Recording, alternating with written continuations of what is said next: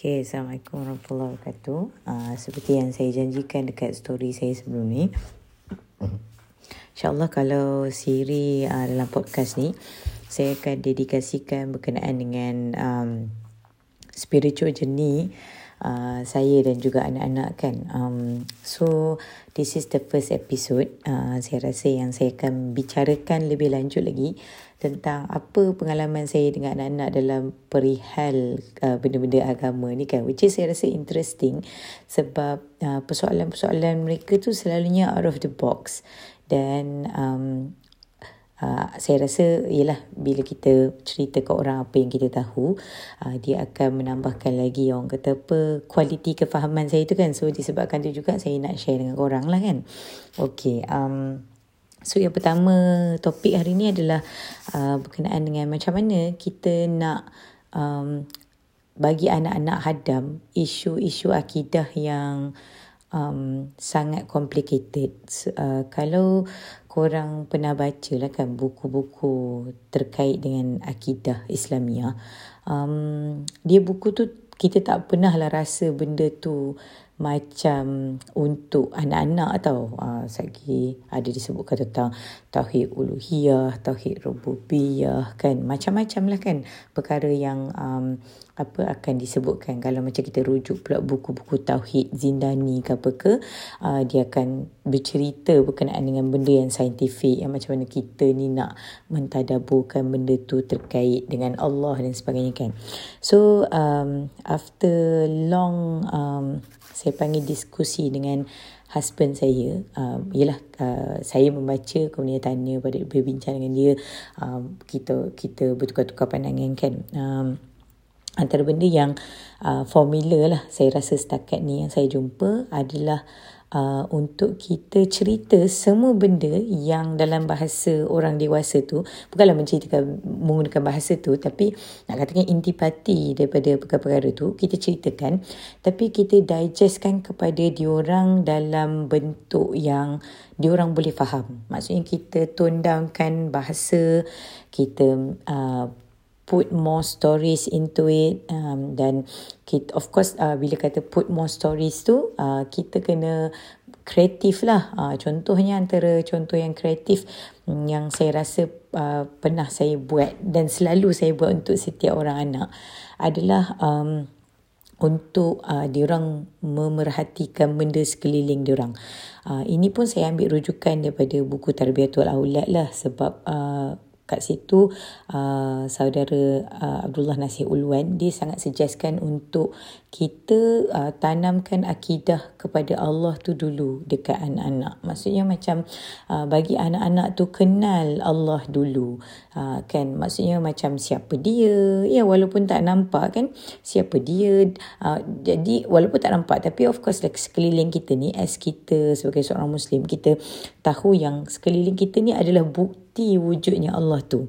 Uh, so macam mana nak bagi anak-anak hadam benda tu kan? So uh, antara benda yang the first and foremost thing yang saya uh, buat dengan anak-anak adalah pertama sekali saya bawa mereka keluar. Contohnya kita um, apa kita perhatikan batu kan, kita perhatikan mula-mula tu saya tak adalah terus linkkan kepada Allah. Dia ada step by step. So step yang pertama adalah saya making sure yang diorang rasa keliling diorang ni adalah benda yang best. Maksudnya keliling yang diorang tengok. Tak kisahlah sama ada benda tu uh, batu ke, uh, pokok ke kan. And uh, and saya cuba uh, untuk menjadikan diorang tu nampak that beauty. So sebab tu juga antara uh, ruang yang kami gunakan uh, untuk melawat ke tempat-tempat.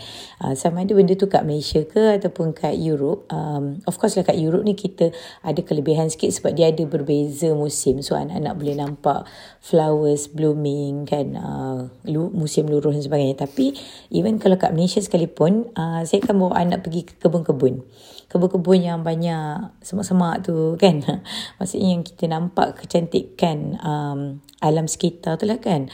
Uh, kadang-kadang contohnya macam kat Jerman ni tak ada mango kan. So anak-anak suka mango.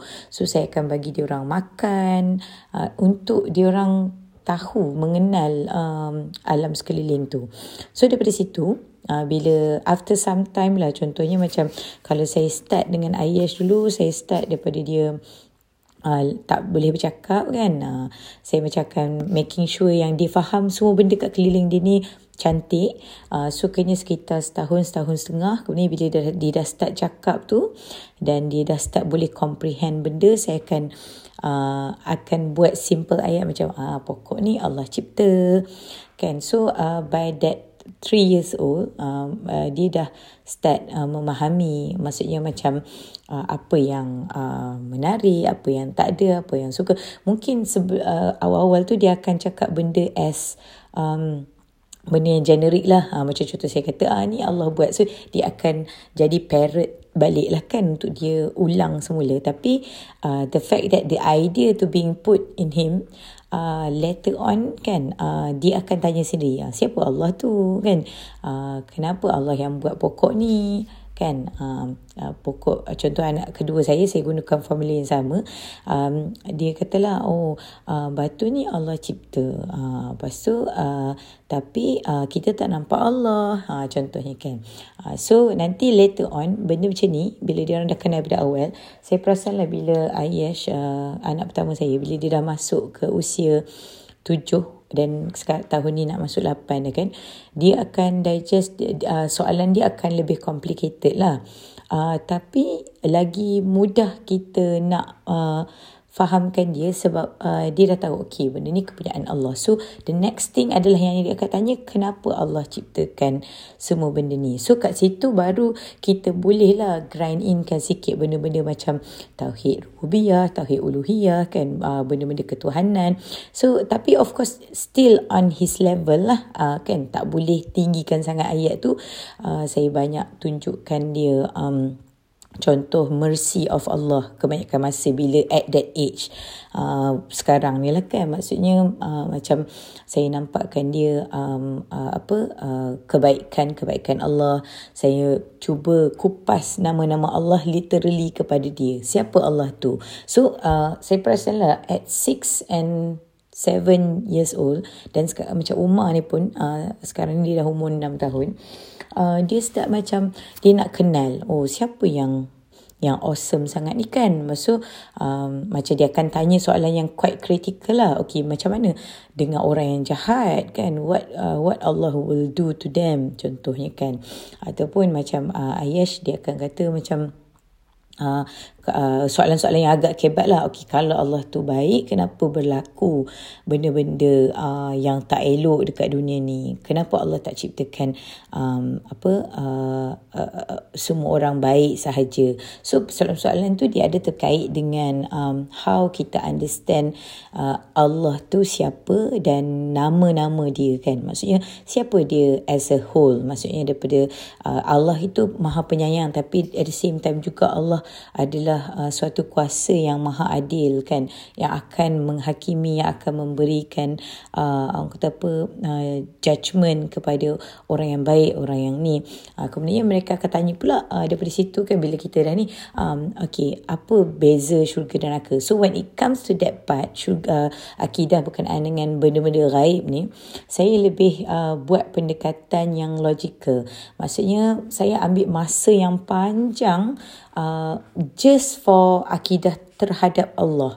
Maksudnya beriman kepada Allah tu kan. Maksudnya uh, syahadah tu kepada Allah tu siapa Allah. Saya tekankan benda tu sebab kalau based on nasihat uh, nasihat Abdul Nasir Uluan pun dia kata grind benda tu sampai budak tu tujuh tahun uh, sehingga dia orang boleh grab that thing. Maksudnya dia klik. Saya memang tunggulah. Saya memang perhatikan anak-anak saya moment dia klik benda tu. Macam mana nak tahu antara tips nak tahu uh, dia dah klik ataupun tidak bila dia boleh relatekan benda tu dengan kehidupan dia. Contohnya macam ayah dia pernah katalah uh, sebab saya selalu kata uh, apa uh, tentang rezeki eh. Uh, contohnya sifat Allah tentang rezeki Allah tu ar-razzaq kan. Uh, so saya kata ada satu benda yang kadang-kadang kita tak dapat. Contohnya aiskrim jatuh. Itu bukan rezeki Allah pada kita rezeki kita pada tempat lain. So saya perasan benda tu klik adalah bila anything yang saya tak perlu instillkan pada budak-budak tu dia orang sendiri boleh relate. Contohnya uh, Umar Nayash lah hari tu ada macam satu ice cream satu kejadian ice cream tu. Lepas tu um, ada kejadian uh, berkenaan dengan coklat uh, coklat uh, apa tengah makan coklat tu tak hilang ke mana. Uh, Uh, Umi benda tu kan namanya tak ada rezeki kan Umi? Ha, so tapi Ayash tahu mesti akan dapat rezeki yang lain. So Ayah tunggulah uh, in fact macam tentang mainan dia orang pun dan sebagainya kan. Uh, so uh, benda-benda macam tu uh, saya rasa bila dah settle the first part tu dia akan lebih fun nak cerita tentang benda lain. Contohnya tentang malaikat. Sekarang ni kita orang move to from uh, story tentang Allah kita move to uh, nabi-nabi dan malaikat lah. Which is very fun. Uh, very fun tu maksud saya um, benda tu dia macam mana selama ni budak-budak tengok kadang-kadang dekat TV saya allow mereka untuk tengok cerita superhero.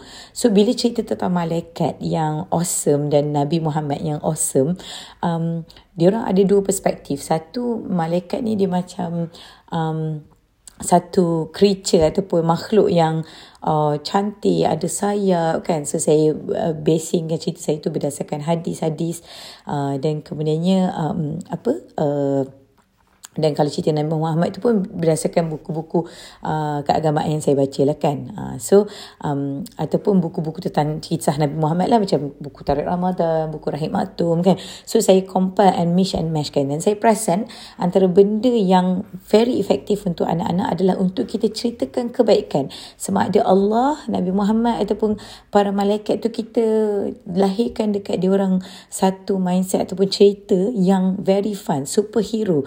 Kind of of like superhero punya cerita kan. So macam uh, sekarang ni saya dalam fasa menceritakan um, mujizat-mujizat Nabi Muhammad kan uh, kebagusan kehidupan dia, akhlak dia. So dia orang rasa macam what? He's a very awesome guy. He was a very awesome guy. So uh, dia orang pernah tanya lah, Umi, uh, kita ada boleh ke nak interview Nabi Muhammad satu hari nanti. So saya cakap because dia orang dah faham tentang syurga. So sebab tu saya kata senang. So bila dia orang faham tentang, tentang syurga, saya kata oh boleh. Cuma kena tunggu masuk syurga dululah. Uh, so what we can do is right now adalah kita follow dia punya footstep. Uh, tapi at the same time um, uh, keep on uh, ingesting dekat dia orang yang okay orang ni very awesome. Sebab kita sendiri pun kalau kita tak kenal Muhammad tak kenal Allah tak kenal malaikat kita susah nak rasa mereka ni awesome. So saya keep on membaca mencari hadis uh, berkenaan dengan um, Nabi Muhammad Allah kebaikan mercy of Allah uh, kebaikan Nabi Muhammad kan kebaikan malaikat dan sebagainya. Uh, so insyaallah um, bila saya cakap macam ni bila saya sebut saya baca buku-buku sana sini insyaallah uh, next episode saya akan ceritakan macam mana uh, saya buat uh, untuk uh, menjadikan diri sendiri ni lebih knowledgeable in that sense lah kan. Uh, so um, memang benda ni dia memerlukan a lot of work kan. Uh, tapi kalau kata macam if kita tak boleh buat sendiri uh, what can we do kan? Okay, so insyaAllah moga kita berjumpa dalam episod yang lain dan harapnya dia bermanfaat untuk semua lah kan. Okey, Assalamualaikum warahmatullahi wabarakatuh.